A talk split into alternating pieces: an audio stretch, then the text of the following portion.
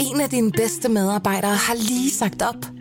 Heldigvis behøver du ikke være tankelæser for at undgå det i fremtiden.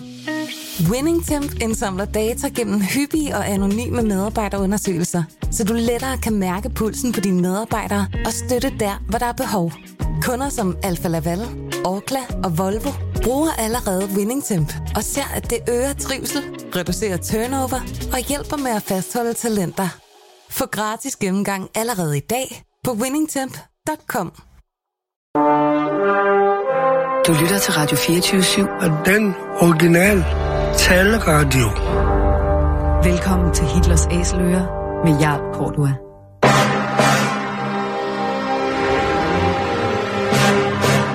Velkommen til programmet Hitlers Æseløer, et program om bøger om den anden verdenskrig. Mit navn er Jarl Kortua.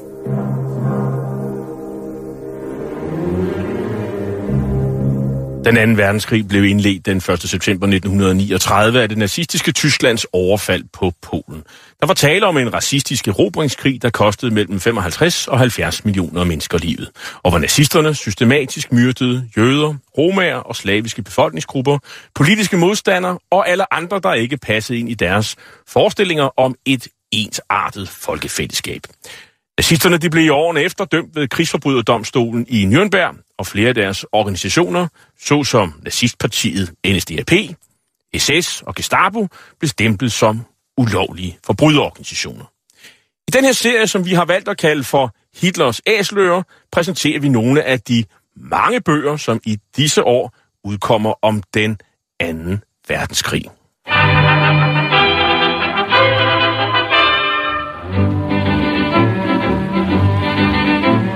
Colonel Montmorency, who was in Calcutta in 92, emerged from his retirement for the war. He wasn't very pleased with all he heard and all he saw, but whatever he felt, he tightened his belt and organized a corps. Poor Colonel Montmorency thought, considering all the wars he'd fought, the Home Guard was his job to do or die. But after days and weeks and years, bravely drying his manly tears, he wrote the following letter to the Minister of Supply. Could you please oblige us with the Bren gun, or failing that, a hand grenade will do? We've got some ammunition in a rather damp condition, and Major Huss has an arquebus that was used at Waterloo. With the vicar's stirrup pump, a pitchfork and a spade, it's rather hard to guard an aerodrome. So if you can't oblige us with the brand gun, the home guard might as well go home. Could you please oblige us with a brand gun? De kunne vel ikke låne os en Bren gun, altså et maskingevær, for ellers så går hjemmeforsvaret hjem. Jeg sådan spurgte entertaineren og dramatikeren Noel Coward i 1941, hvor britterne, efter at have afvist Tysklands invasionstrusler, nu hvor de manglede alting, prøver at komme i gang med at organisere forsvaret på lidt senere eller lidt længere sigt også opbygge en invasion af Europa. De kunne i hvert fald godt bruge en hånd fra alle, der ville give en hånd med til at bekæmpe nazisterne på fastlandet.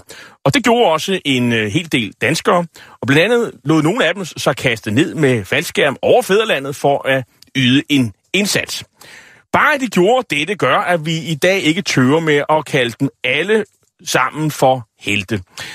2. verdenskrig var en krig, hvor de fleste mennesker har sådan rimelig nemt ved at skille heltene fra skurkene.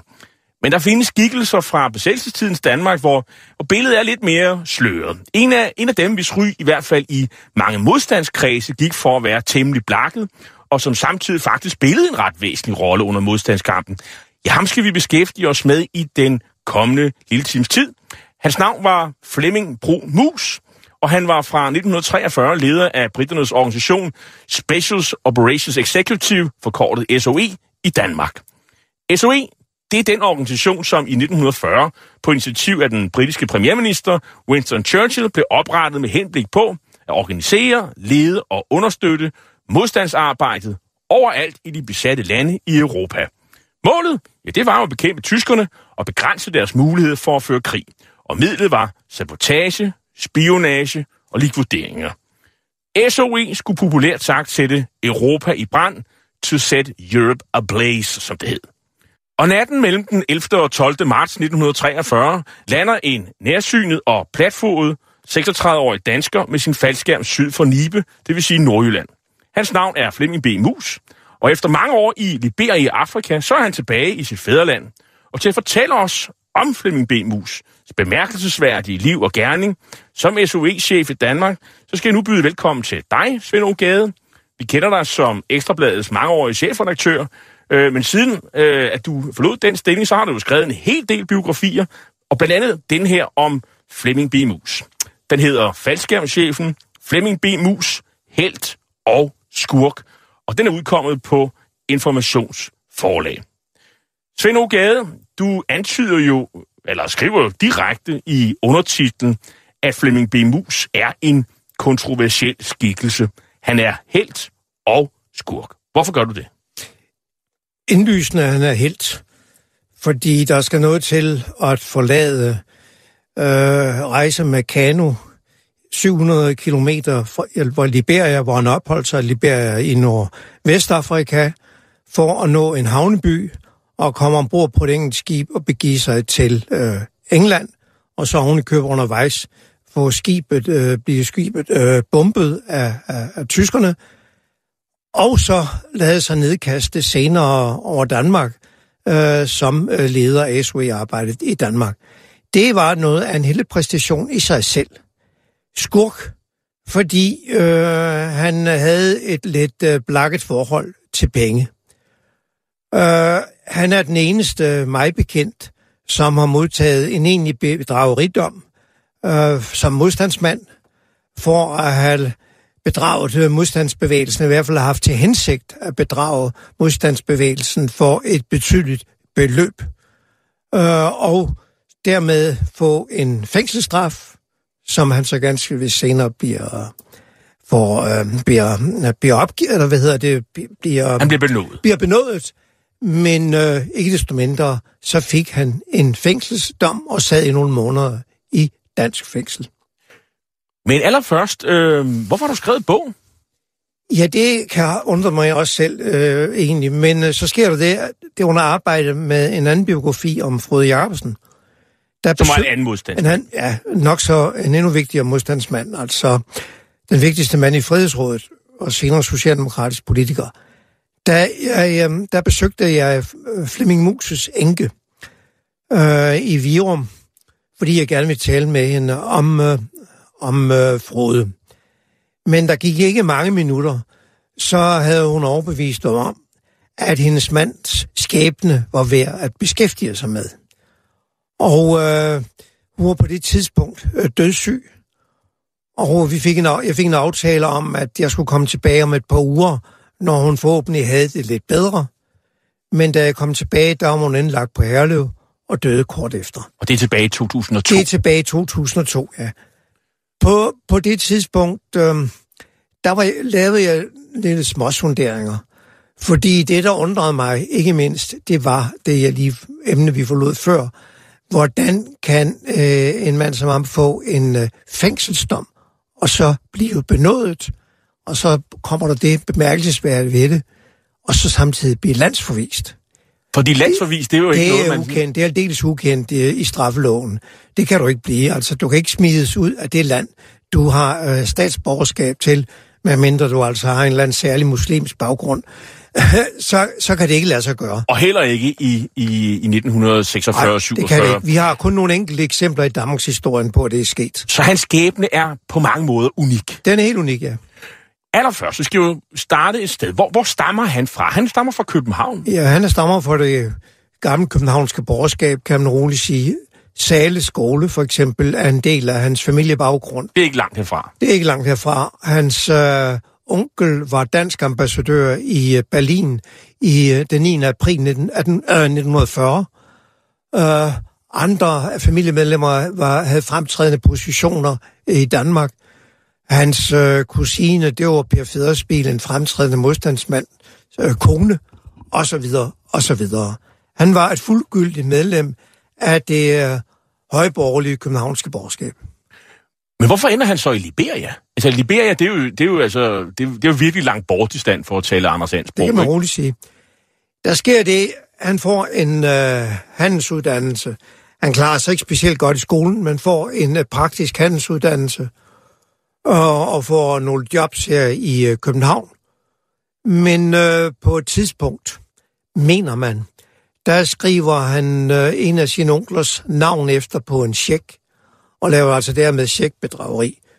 Og, og øh, det øh, bliver ikke en straffesag, men det bliver en sag, ligesom man kender det øh, i øh, sharia-lovgivningen, det bliver en sag for, for familien, men som over... laver et familieråd, og øh, man bliver enige om, at øh, han bør forlade Danmark i et tilstrækkeligt antal år, og ligesom skabe sig en ny tilværelse. Altså man ordner sagerne i mindelighed Simpelthen. og i stillhed. Simpelthen. Og det, i, det vil sige 1932, hvor han ja. er 25 år, han er ja. født i 1907, der begiver han sig til det her, øh, øh, hvad skal man sige, det her øh, vestafrikanske land. Øh, og hvad, hvad bestiller han der? Der bliver han, øh, han, er, han kommer faktisk uden at have et job. Men øh, han får en job, som vi vel i dag vil kalde øh, speditør. Det vil sige transportbranchen, og, og øh, et engelsk firma, og klarer sig ganske godt, og udvikler for placeret sig ganske godt igennem 30'erne i dette job. Og undervejs stifter han familie med... Nej, han stifter ikke en i familie, men, han får nogle børn, men for at sige det på jævn dansk, han besvanger øh, en af de lokale øh, indfødte og får to børn. En dreng og en pige. Drengen er efter sigende politibetjent, hvis han da lever endnu. Og datteren bor i dag, har jeg fundet ud af senere, i uh, Pennsylvania i USA, men jeg er ikke kommet i forbindelse med hende. Godt. Men altså, han pådrager sig jo også med lejesygdom, som jo faktisk øh, også øh, er en hilsen til ham øh, efterfølgende. Vi læser en erklæring fra den danske regering til det danske folk. Tyske tropper har i nat overskrevet den danske grænse og har gjort landgang forskellige steder. Den danske regering har under protest besluttet at ordne landets forhold under hensyn til den besættelse, som har fundet sted, og i henhold dertil kun gøres følgende. De tyske tropper, der nu befinder sig her i landet, træder i forbindelse med den danske værnemagt, og det er befolkningens pligt at afholde sig fra enhver modstand over for disse tropper. Den danske regering vil forsøge at sikre det danske folk og vort land imod de af krigsforhold følgende ulykker, og opfordrer derfor befolkningen til rolig og behersket holdning over for de forhold, som nu er opstået. Ro og orden må præge landet, og loyal optræden må udvises over for alle, som har en myndighed at udøve. København den 9. april 1940. Christian Rex. T.H. Stavning. Det vi hørte, det var regeringens erklæring, oplæst i i, i radioavisen, eller hvad det hed, dengang den 9. april 1940. Alle skal optræde korrekt og opføre sig pænt, og ikke lave ulykker. Det er det, konge og regering opfordrer til. Og det er jo ikke det, Mus har i, i scene, da han jo erfarer det her, godt nok ikke via Danmarks Radio, men via BBC ude i Liberia, hvor han opholder sig. Han vil tilbage og kæmpe. Og hvordan kommer han så det? Ja, i første omgang, der skriver han øh, til... Øh, han formoder, at der er en her allerede ved at blive, en dansk her ved at blive etableret i England. Det tager han som en selvfølge, og skriver til de engelske myndigheder, altså via den engelske ambassadør, og beder om at blive øh, øh, stille til rådighed for denne danske styrke. Men finder så ud af, at der er ikke en sådan styrke. Og øh, han hører egentlig ikke ret meget i øvrigt fra de engelske myndigheder. Men så, øh, så tager han sagen i egen hånd og øh, får mobiliseret to øh, lokale drenge, øh, som mod, mod at betale den, roer ham øh, 700 km i en kano langs kysten øh, af Liberia op til den nordlige del, hvor der er en havneby. Det tager syv dage? Det tager syv dage, ja. Og så går han altså ombord på et, øh, et skib øh, på vej til, øh, der skal med destination England. Men øh, dette skib bliver altså bombet undervejs, og øh, det er hans første direkte møde med krigen. Ja, han bliver simpelthen samlet op af en, en britisk destroyer, ja, og, ja. Og, og så sejlet til og Liverpool. videre til England. Ja. Og, øh, og så er han der, og, og, og så, så kommer han jo ind i, i SOE, øh, og får en rang af major i den britiske øh, her. Øh, men hvordan kommer han sådan ind i, i SOE? Og... Så hurtigt går det altså ikke.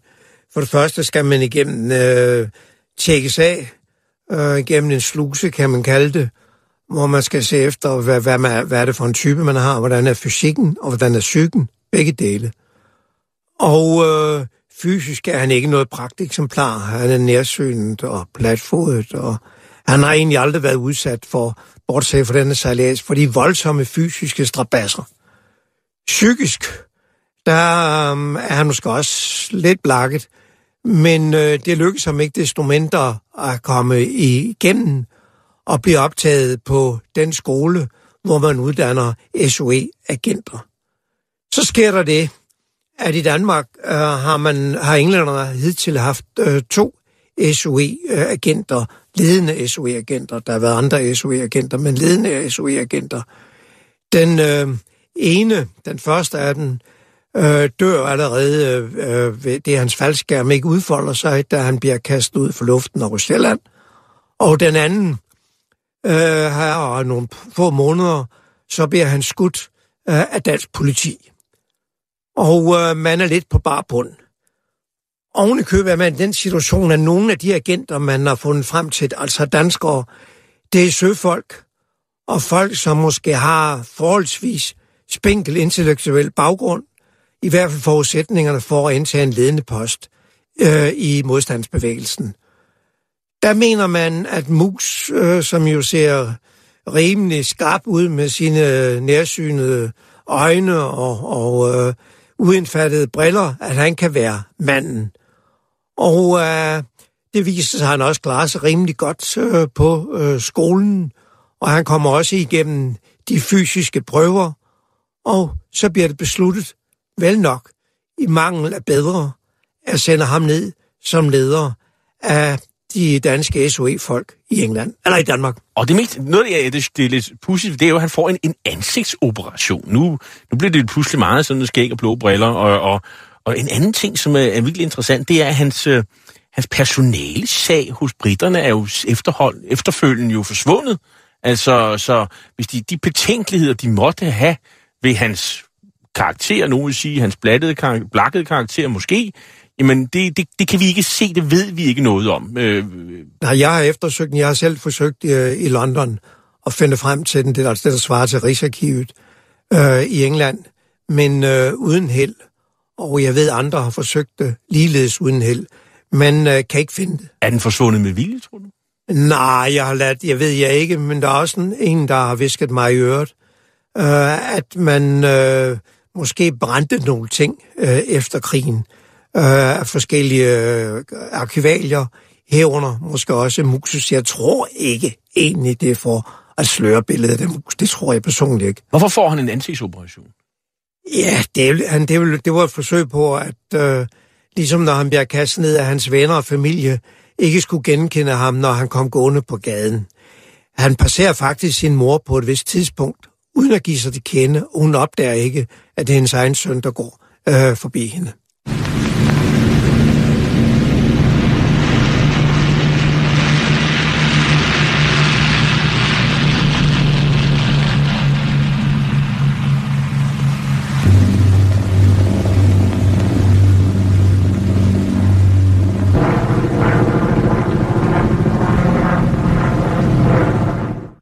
Flemming Bimus, han bliver natten mellem den 11. og den 12. marts 1943 kastet ned med faldskærm over Himmerland.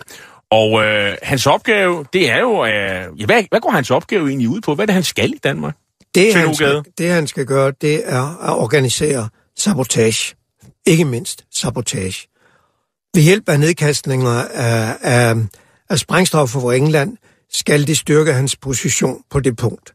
Derudover skal han forsøge at generelt at sætte liv i øh, modstandsbevægelsen. Ikke selv udføre aktioner, men inspirere andre til at udføre aktioner. Herunder også forsøge at etablere et samarbejde med efterretningsfolkene. Der var jo militære efterretningsfolk i Danmark, som etablerede en meget vigtig øh, del af modstandsbevægelsen. Dem skulle han også forsøge at få et vist samarbejde med. En karakteristik af, af, af Flemming B. Mus, det er jo, at han, øh, han, men nogen beskriver ham som charmerende og elegant. Han spiser helst med kniv og gaffel og optræder i laksko på de bonede gulve. Og han er ikke ude i felten med maskingevær, øh, maskinpistoler og, og lægger bomber og andre ting. Øh, og han er sådan meget glad for det, for det sociale liv øh, i en sådan grad, at nogen mener, at det går sådan lidt ud over det her security, som er enormt vigtigt for alle de her agenter. Ingen, øh, de skal jo helst ikke fanges af Gestapo og andre ting. Og sådan. Er, er der, det er vel en, en, en rimelig karakteristik af, sådan er han også. Altså han, det, det, er en, det er en del af hans, øh, hvad skal man sige, øh, det, det er den måde, han arbejder på simpelthen. Ja, man kan jo også vente rundt og sige, at det måske er den bedste form for security. Det er netop, øh, da han falder naturligt ind som en slags øh, levemand i København, at han så også at han fører den tilværelse, som svarer til en sådan levemand. Øh, jamen, hvem man mistænker ham for at være leder af SOE i Danmark? Øh, jeg kan ikke vurdere det. Altså, jeg synes, man skal se på det med... Øh, man kan godt komme med vis småborgerlighed ind i vurderingen af ham på det punkt, synes jeg. Mus, han, øh, trods for det, jeg lige har, har beskrevet ham som om sådan en, der ikke holdt så langt væk fra det måske lidt farlige, fordi han var faktisk i livsfare hele tiden. Øh, men han er også en hård negl. Øh, der er en, en, en medarbejder i SOE, som, øh, som hedder Trick. Øh, det var hans stiknavn. Øh, som, øh, som de, han simpelthen træffer en beslutning om, at øh, han skal likvideres. Det er i et... Øh, nu skal man jo også klart, der er krig og det har man samtidig vanskeligt ved at forstå, også når man skal se tilbage på nogle af de begivenheder, der var i Danmark dengang.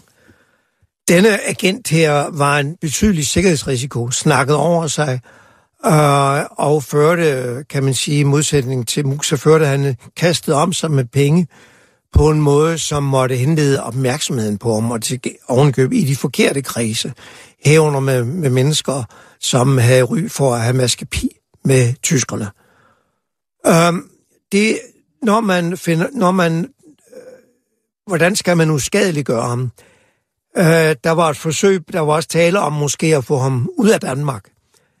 Øhm, det, I et vist tilfælde var der også en anden en, man, man gerne ville uskadeliggøre, men der klarede tyskerne øh, det for øh, modstandsbevægelsen, i det man fik manden ekspederet til Tyskland til en korsetlejr. Altså han fik en dom som på det punkt.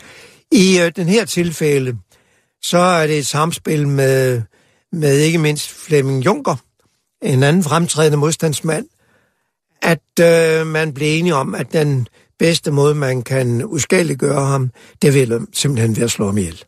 Og så prøver man med øltabletter. Det har jeg nu aldrig hørt om før. At Nej, det, men det er sådan... I første omgang, og det, det overlever han så, og så bliver han så skudt. Er det, er det, er det, men det er ikke mus selv, der udfører nej, de her ting. Nej, nej. Men han er med til at træffe beslutningen. Træffe beslutningen, og manden bliver så øh, sænket ned på Sjælsø i Nordsjælland. Øh, og øh, der finder man ham så senere og kan identificere ham, fordi det viser sig, at han har en fortid som kriminel i Danmark. Det vil, det vil så sige simpelthen via fingeraftryk. Men altså, Mus han får organiseret det her modstandsarbejde, og, øh, og det han kan levere, det er jo det britiske sprængstof, som man kaldte det marcipan, øh, en, en sikker radio, en radio, der rent faktisk kunne fungere. Det var jo en dansk ingeniør, som er med til at udvikle den i øvrigt. Øhm, våben og andet materiel. Altså han, er jo, han får en nøgleposition, fordi han jo kan skaffe disse ting, som modstandsbevægelsen øh, er, er i vanvittig øh, behov for, har stort et behov for. Det, der kan han simpelthen levere det. Øhm, hvordan, øh, hvordan, hvad er det, han kan ellers? Nu må man lige sige, altså, han slører lidt, fordi i begyndelsen, der kommer sprængstofferne kun i utilstrækkelige mængder. Og det går jo blandt ud over kommunisterne, som er nogle af de mest aktive på sabotagefronten. Dem er han ikke helt varm på at forsyne med, med, med, med sprængstoffer. Men øh, derudover, så prøver han jo på at få et, et, en bred kontaktflade. Dels til folk øh, i modstandsbevægelsen, men også til nogle af de ledende politikere. Øh, fordi han har til synligheden, ja, ikke, han har politiske ambitioner, altså så ikke bare være sådan en slags øh, øh, general, men også at være en slags uofficiel, kan man sige det, øh, slags statsminister. Altså illegal statsminister. Så langt vil du, vil du sige, han er? Ja. Han, det er i hvert fald sådan nogle drømme, man har, men selvfølgelig bruger man ikke sådan nogle. Der var jo, på det tidspunkt var, på det tidspunkt var havde vi jo stadig en regering. Vi er stadig før 29. august 43. Uh, men han, uh, der er han under stærk påvirkning af en mand, der hedder Herman Dediken. For han havde egentlig fået instrukser fra England om ikke at blande sig politisk, men det bryder han, uh, den instruks. Denne Dediken er en ret interessant skikkelse. En, han er ingeniør, og øh, en af hovedejerne af Dagbladet Politikken, fordi han er et barnebarn af Edvard Brandesen af Politikens stifter. Og øh, kvæg denne øh, position, der har han gode politiske kontakter, og øh, ikke mindst socialdemokratiske kontakter, og dem bringer han mus i forbindelse med. Det er altså navne som Willem Bull, H.C. Hansen og Hans Hedtoft, men også konservative som Axel Møller og øh, Ole Bjørn Kraft. Altså de gamle politikere. De gamle politikere, ja. Og det vil sige, og man kan sige, at Mus position er, han er englændernes mand i Danmark, øh, og de siger, du, du må ikke blande dig i politik. Samtidig har han forbindelse til de gamle politikere, og så har han også med tiden øh, gode forbindelser til officerskorpset, som, som har en, en efterretningstjeneste. Og dertil kommer så også modstandsbevægelsen, som han jo også skal samarbejde med i, i kraft af, at han jo leverer øh, våben øh, til dem. Øhm, og dem kommer han jo i konflikt med, øh, faktisk øh, helt fra starten af. Man kan sige, øh, Flemming, Flemming øh, B. Mus, han, øh, der er i hvert fald nogen, der mener, at han er meget god til sådan, at tage æren for de resultater, som kommer i faktisk i løbet af 1943, frem til hvad skal man sige, at samarbejdsregeringen, altså, altså samarbejdet med tyskerne bryder sammen 29. august 1943. Der kommer der jo en, øh, pludselig så, kommer, så, så, så stiger sabotagen i Danmark. Og, øh, og der er han jo en af dem, der, der, der, der arbejder på at få øh, samarbejdet til at bryde sammen. Øhm, men altså mange mener, at han pynter på sine, på sine gerninger. Blandt andet får han også den her Distinguished Service Order, DSO-orden af, af britterne. Øhm, som, hvorfor får han egentlig den øh, orden? Ja, altså, vi har egentlig ikke rigtig øh, poli, poli, eller troværdige oplysninger om det. Men Flemming Juncker kommer måske ret tæt på det, fordi øh, øh, Mus havde overdramatiseret øh, modtagelsen, da han beder, eller hvordan det foregik, da han blev kastet ned for luften i Himmerland i, i marts øh, 43. Øh, der fik han det gjort til en meget dramatisk øh, aktion, hvor det foregik lidt mere fredsomligt end øh, han skildrer, men det er de skildringer, han giver til England. Og øh, så må man samtidig også leve sig ind i situationen. Englænderne, SOE, de havde også brug for en succes. Fordi det var mildest ikke gået særlig godt med at etablere en effektiv modstandsbevægelse i Danmark. Og for at øh, man i den danske sektion kunne få stillet øh, sprængstof og våben til rådighed, så skulle man selvfølgelig også kunne pege på, at det gav mening, at der var gode resultater af. Og så kan man vel også leve sig ind i, det er vel ligesom en, en forretningsmand, der etablerer en virksomhed.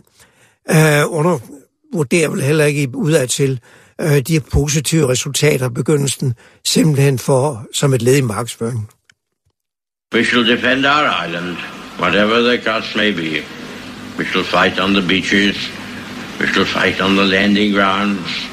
We shall never surrender. Du lytter til Hitlers Æseløer på Radio 24 Et program om bøger om 2. verdenskrig med Jarl Cordua. I give you a toast, ladies Og i dag har vi, øh, har vi besøg af Svend Ove Gade, som er forfatter til bogen Faldskærmschefen om Flemming B. Mus, helt og skurk, som udkommet på Informationsforlager.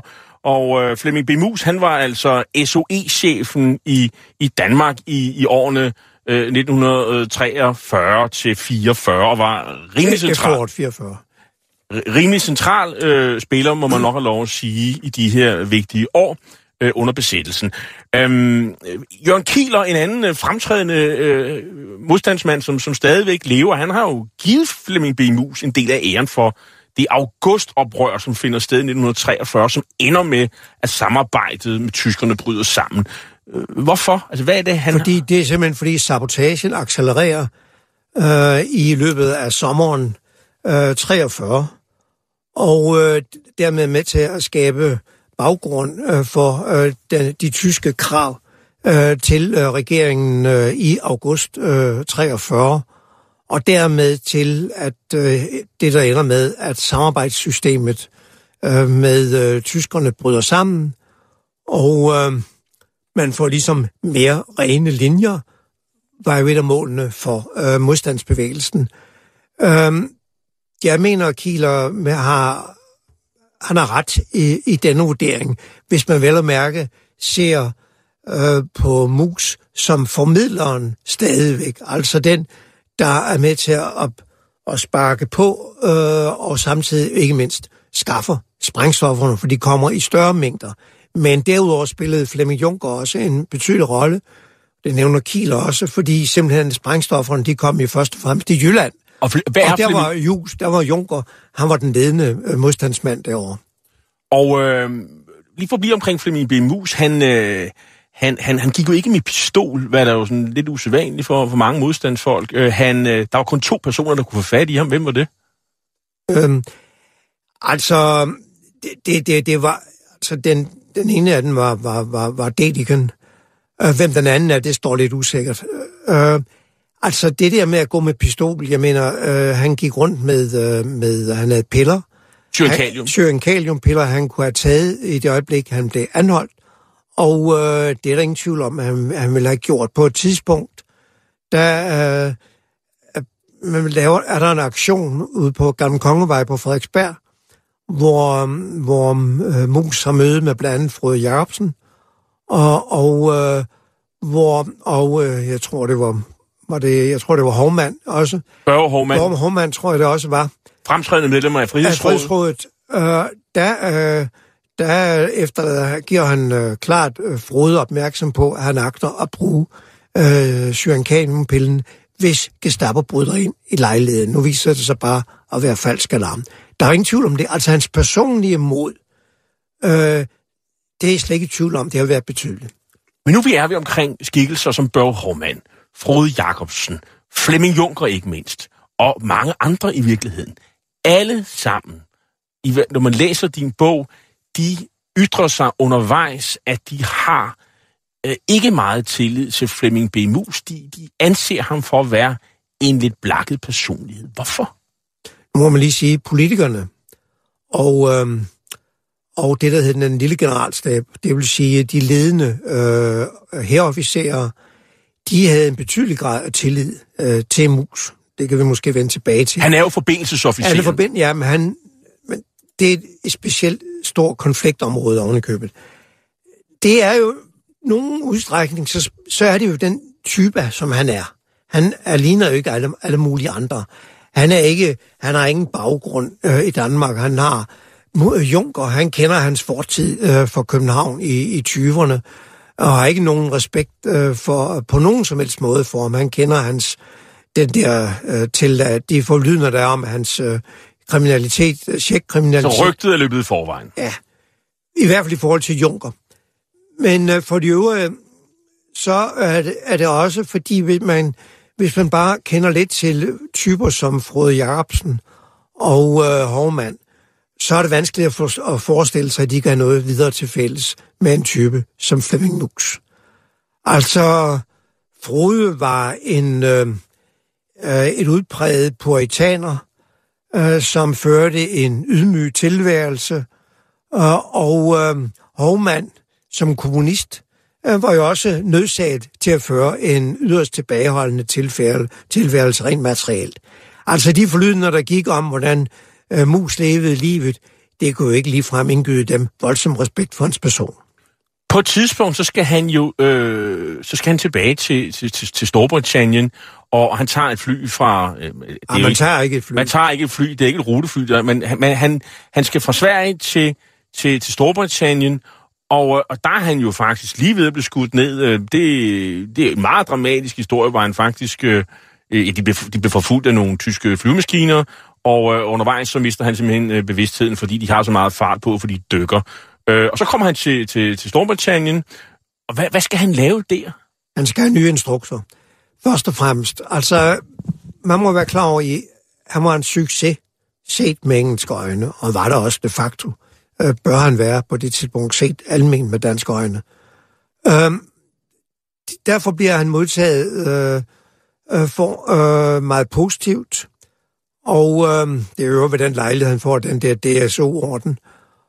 Øh, og øh, nye instrukser, fordi man er i lidt af en, en mellemfase her nu. Øh, det er før invasionen øh, i Normandiet. Og øh, hvordan skal man bruge de der modstandsbevægelser her nu, øh, hvis, når der er øh, kommet en invasion? Hvad, skal de, hvad kan de bruges til, og så videre. Og hvilke muligheder er der? Så viser det sig øh, ulykkeligvis, at midt under de, den hektiske mødeaktivitet, der opklarer man, eller finder man ud af, at øh, Gestapo har sat sig på modstandsbevægelsen i Holland. Øh, I det man har før, man, man har simpelthen øh, ført en, ligesom en slags dobbelttilvæld. Man har lavet som om man ikke har, har, har kontrol, kontrol med dem, samtidig med at man har kontrol med dem, og kan tabe dem øh, for øh, oplysninger. Og det får ingen, bliver englænderne så klar over, og det får den voldsomme reaktion, at øh, man samtidig ikke bare øh, forbyder at øh, støtte indtil videre modstandsbevægelsen i, i Holland, men også for eksempel i Danmark. Og det kræver en kraftanstrengelse og nogle voldsomme møder, før det lykkes øh, mus at overbevise om, at man ikke har grund til at frygte noget tilsvarende i Danmark. Det er i sig selv en meget imponerende præstation. Det kunne have haft katastrofale virkninger for den danske modstandsbevægelse, hvis det ikke var lykkes. Fordi så var der simpelthen blevet lukket af for sprængstoffer og våben. I det hele taget så taler han jo også Danmarks øh, sag over for, for, for Storbritannien, at vi, at vi er en del af de allierede. Det er vi jo ikke en status, vi helt har fået på det, på det tidspunkt her. Øh, blandt andet så, så fortæller han en, synes jeg, ret god historie. Jeg ved ikke, om den er rigtig. Øh, det kan man jo så diskutere. Det ved jeg ikke, om man kan. Om at, at, at, at øh, majestaten, altså kong Christian 10., han, han græd i en halv time over et cigarettetui, han skulle have fået af danske officerer i, i britisk tjeneste. Jeg har lidt svært ved at tro, at det, den historie skulle være rigtig, men hvad, hvad synes du selv, Svend Uge? Det er en god historie. Det er en god historie, ja, det er nu rigtigt. På tilbagevejen øh, til Danmark, der blev han jo øh, skudt ned øh, med den Halifax-flyvemaskine, som er i ildkamp med en Messerschmitt, øh, og han blev skudt ned over, over, over Sjælland. Øh, det er så stadigvæk i 1943. Britterne, de har jo også en interesse i, øh, for nu nærmer vi os invasion, hvor skal den komme, og stresse tyskerne mest muligt, så de, øh, der kommer nogle forlyden om, at man planlægger en invasion i Aarhusbugten, for det ikke skal være løgn. Øh, det vil man gerne have tyskerne til at tro. Så får øh, Mus jo også en, øh, en kæreste, øh, senere kone. Øhm, øh, hun hedder Varinka Wigfeldt, øh, kaldet Inki. Hvad, hvad, hvad, hvad gør hun for ham? Ja, hun er i første omgang sekretær for ham. Han har haft en, en, en, en sekretær, men hun må rejse til øh, England. Og øh, så får han kontakt øh, til øh, Varenka øh, Wigfeldt, som er datter af en godsejer på Lolland. I sig selv lidt af en, øh, en, en, en spændende familie. Ikke mindst øh, moren, øh, som er, er englænder. Og... Øh, som øh, også bliver aktiv i, i modstandsbevægelsen, og i øvrigt senere mister livet i et tysk tugthus.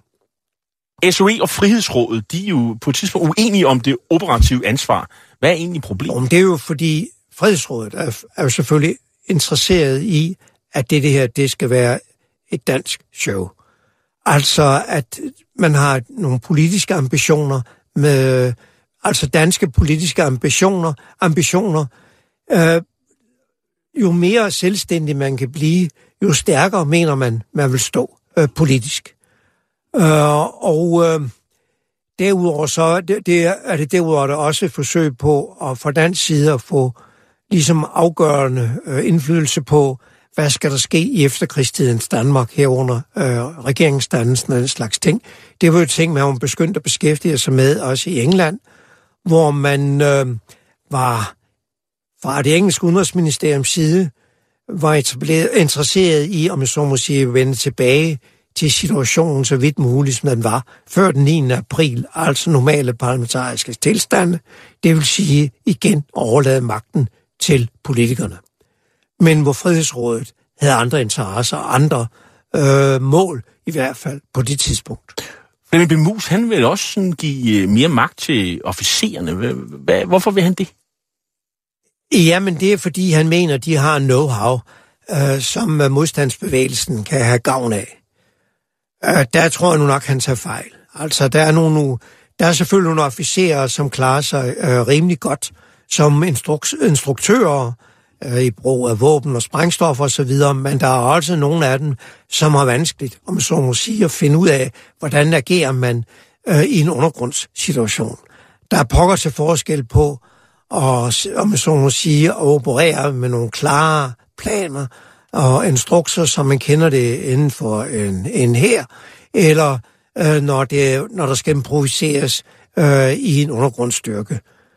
Og øh, i hvert fald i, øh, i, øh, var der i Jylland, ikke mindst var der en voldsom konflikt mellem en ledende officer og øh, en ledende modstandsmand, simpelthen fordi man ikke kunne få de her to til at hænge, øh, typer til at hænge sammen i praksis. Men øh, for øh, Muses vedkommende, så tror jeg også, at det spiller ind, at han var under stærk indflydelse fra den lille generalstab og fra politikerne. For politikerne var også interesseret i at få officererne placeret ude i modstandsbevægelsen, fordi de kontrollerede officererne.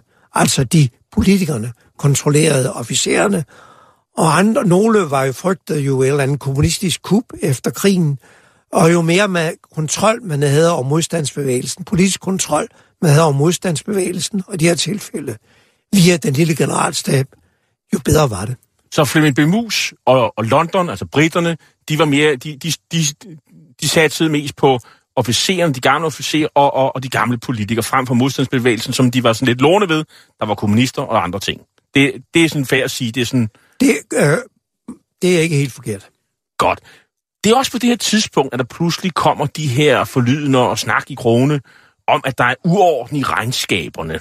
Hvad, hvad, hvad sker der? Altså, vi ved jo allerede, at, skelige modstandsfolk, de, de har ikke tillid til Flemming Bemus i, i pengesager. Hvad, hvad der sker? Oh, men altså, man skal lige gøre sig klar, at en modstandsbevægelse koster også penge. Altså for eksempel, når folk under jorden, hvordan kan man betale husleje til familien og, og så videre. Og det koster jo også at opretholde en tilværelse som under, undergrundsmand øh, øh, mand, og så videre, og så videre. Disse penge, de bliver i øh, begyndelsen øh, først og fremmest samlet ind via danske virksomheder og øh, organisationer, men på et tidspunkt også, da der kraven til finanser stiger fra den danske stat, øh, som stiller øh, midler til rådighed. Øh, disse penge, de bliver i første omgang forvaltet af landsretsafører Per Federspil, øh, men han må på et tidspunkt øh, flygte øh, til Sverige. Så går de til øh, en anden, øh, øh en, øh, en, øh, en mand ved navn Molke, øh, som skal prøve på at følge op på, øh, på Federspils øh, glimrende øh, arbejde. Øhm, men der er det en terrenum øh, mellem øh, Federspil og Moltke, og der er der nogen, der mener, at i denne periode, der har Mus lidt for let spil øh, økonomisk. Kontrollen er, er, mindre, er mindre effektiv, end den, end den, bør, end den bør være. Og, øh, men der bliver ikke skrevet ind. Selvom nogle af forlyderne går videre til England, det er stadig fordi, han har...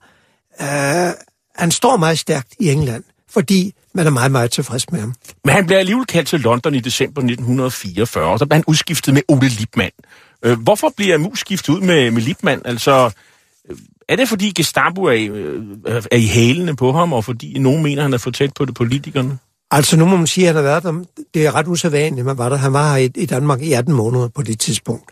Det er usædvanligt lang periode. Det er der ikke andre, der kunne præstere. Uh, han var også ved at, at køre lidt træt, uh, kan man sige. Og øh, på en meget talte for, at der var brug for en vis blodfornyelse i arbejdet. Og øh, personligt tror jeg også, at englænderne måske var ved at få en fornemmelse af, at han kunne blive en belastning på grund af de rygter, der løb om hans økonomiske forhold. Yesterday morning at 2.41 a.m. at General Eisenhower's headquarters, General Jodl, the representative of the German High Command, and of Grand Admiral Dönitz, the designated head of the German state, signed the act of unconditional surrender of all German land, sea, and air forces in Europe to the Allied expeditionary forces and simultaneously to the Soviet High Command. Churchill han bekendtgør, at tyskerne har overgivet sig i Europa øh, til de allierede. Nu er øh, Mus i, i London. Øh, han lever livet, og han øh, spiser frokost, og nogle af de her frokostregninger, dem betaler han med nogle falske pund, øh, finder man senere hen ud af. Det begynder at stramme til. Regnskabets time er ved at være der for ham. Og der er et møde på SOV's kontor den 9. maj 1945 med en vis John Ray, øh, som præsenterer ham for, for nogle af de her øh, anklager. Hvad der sker? Altså, de falske penge skal man, synes jeg ikke, man skal tillægge så voldsom betydning, men det, det skaber, skaber uro omkring ham. Altså, tyskerne havde jo produceret falske penge for, at, som man ville kaste ud over England, i et forsøg på at svække tilliden til den britiske økonomi, altså hos menigmand i England. Nogle af de penge, mener man, øh, det var nogle af de penge, falske penge, Mus havde fået fat i, sandsynligvis via Herman Dediken, og som han øh, medbragte, og øh, som han så øh, gav ud på et hotel øh, i London. Det finder man ud af meget hurtigt. Øhm, det er selvfølgelig ikke særlig heldigt. Men derudover så, øh, denne Ray, som du omtaler, er manden, som i høj grad har ligesom været Muses underånd hele tiden, lige siden faren kom til England, som ikke rigtig har haft tillid til ham, og som skal ligesom prøve på at fungere som en slags revisor i forhold til, øh, til øh, den danske øh, modstandsbevægelse, og dermed også til Muses øh, aktiviteter. Og øh, han finder hurtigt ud af, at der er noget, der er galt, og at øh, debet og kredit ikke hænger sammen. Og øh, det korte og lange er, at det ender med øh, en, øh, at det, de, det bliver også en sag for de danske myndigheder, fordi øh, sagen skal jo køres øh, fra dansk side. Og man kan sige, at der er et mellemspil ved, at Flemming B. Mus, han jo i efteråret, så går han jo rent bord over for Per Fedespil, og de finder 500.000 kroner i obligationer i, i hans navn øh, i et pengeskab.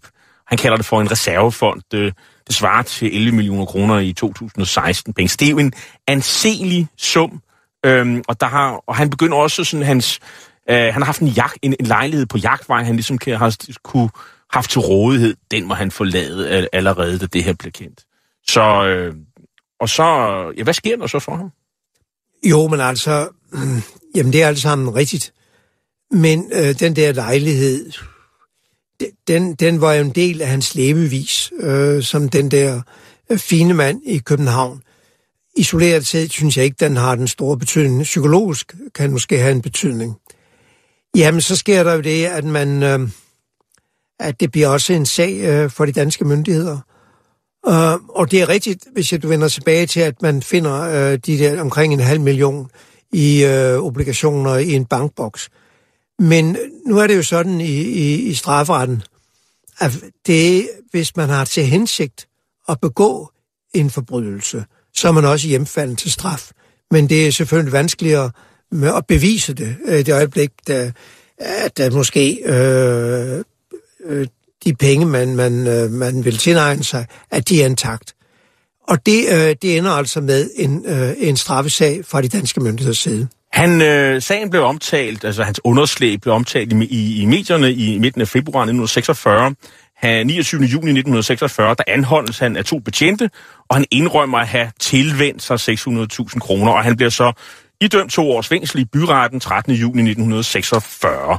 Så benådes han juleaftensdag 1946 med den betingelse, at han forlader landet i løbet af en uge, altså en landsforvisning, og det, som vi var inde på, det er jo rimelig øh, øh, sjældent. Øh, Øh, og Flemming B. Musen reagerer ved at sige, at han synes, det er en langt strengere straf, end han skal sidde tiden ud.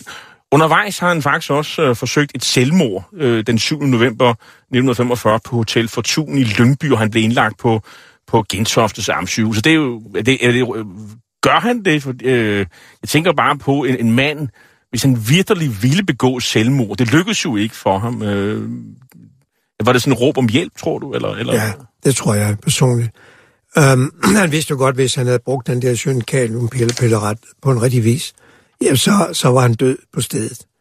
Han blev så landsforvist, og han kommer så på et tidspunkt tilbage efter nogle år, og så begynder han at skrive en, øh, et, et, en, øh, et forlæg til en, en film, som faktisk øh, øh, bliver en, en, en succes.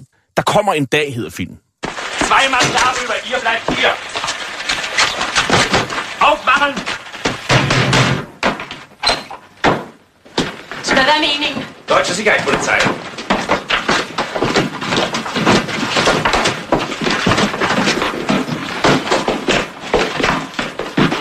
Jeg har vist ret til en forklaring. Tia. Lad mig komme op. Nej.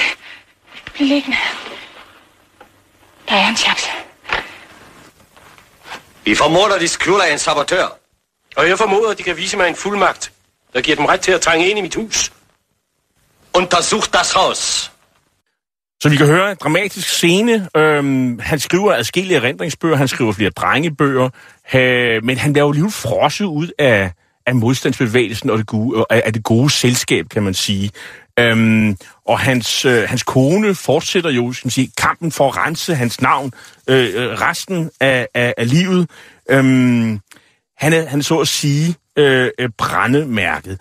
Øh, kunne du sige noget om, hvad, hvad, hvad, hvordan bliver hans liv, og, øh, og hvad er det for et ægteskab, han lever med, med, med Varinka Wigfeldt? Ja, det er lidt underligt ægteskab, øh, men øh, der er ingen tvivl om, at de holder meget af hinanden. Og som du, ja, i det ægteskab, der synes jeg, at den mest imponerende skikkelse, det er fru Mus. For hun er overlojal øh, over for manden. Altså, det har Husk på, når jeg nævner, hun var med hendes baggrund, øh, øh, som var helt... Øh, så pludselig, øh, hun har været blevet gift med en mand, som står som en, en held, og, og pludselig så står han som lidt blakket skikkelse på grund af en bedragerisag, og de bliver landsforvist. Hun flytter med ham til Sydafrika, hvor de lever i en længere periode og så videre. Altså, livet har været barsk ved hende på, på, på forskellige måder. Men øh, hun var en kvinde, som, øh, som omgående gjorde indtryk, stærkt indtryk på mig ved sin psykiske styrke og, og sin værdighed. Øhm, og samtidig var hun bedre på mange måder over for nogle ledende skikkelser øh, i Danmark, som hun mente at have behandlet hendes mand uanstændigt. Hvad vil du sige? Var han mest held, eller mest skurk, eller var han bare begge dele? Jeg mener, han var mest held. Det mener jeg helt klart. Tak til dig, Søren Ove Gade. Du er forfatter til bogen Falskamchefen om falskamchefen øh, Flemming Bimus, der er udkommet på Informationsforlag. Hitlers Æsløer er slut for i dag. I teknikken sad Andreas Skov, og jeg hedder Jarl Cordua, og er vært og tilrettelægger af programmet. Du kan genhøre dette program og alle de tidligere programmer i serien som podcast via radio247.dk. Vi slutter med sangerinden og revy- revyskuespillerinden Liva Vel, som i sine Fortolkninger af Paul Henningsens pH-viser var uovertruffen i at fange stemningen under besættelsen. Her fra 1941 med visen I dit korte liv, med musik af Kai Norman Andersen, som spilles af Hans Kaufmann og Børge Rovers Svingtæt. Tak for i dag. Jeg siger et letsindigt ord. Det er klogt, at de forstår det straks. Bare en os til denne jord. For vi har jo kun den samme slags. Verden har nu hadet mere nok. Vi kan kun besvare med at elske Selv i den jordiske kærlighed. Ligger våben mod drag rock. I dit korte liv. Er hver time dyr Hvert sekund et dyrt sekund. Du glemmer vel ikke at årene ryger. Se på dit ur. Viserne flyr. Hold dig vågen ven. Vores lille liv sluttes ind en søvn. Vi er samme stof, som drømme gør os af. Det store tomme rum.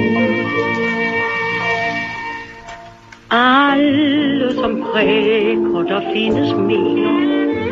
giver os veksel og Mennesker har en håb idéer, som erstatning for naturlig drift. Enkel er din skæbne smukke lov, Hvert atom forlanger, du skal leve.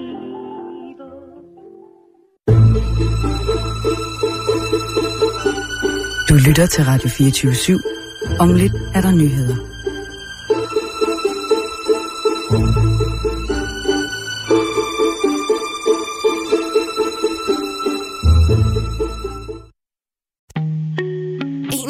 Bedste medarbejdere har lige sagt op. Heldigvis behøver du ikke være tankelæser for at undgå det i fremtiden. WinningTemp indsamler data gennem hyppige og anonyme medarbejderundersøgelser, så du lettere kan mærke pulsen på dine medarbejdere og støtte der, hvor der er behov. Kunder som Alfa Laval, Orkla og Volvo bruger allerede WinningTemp og ser, at det øger trivsel, reducerer turnover og hjælper med at fastholde talenter. Få gratis gennemgang allerede i dag på winningtemp.com.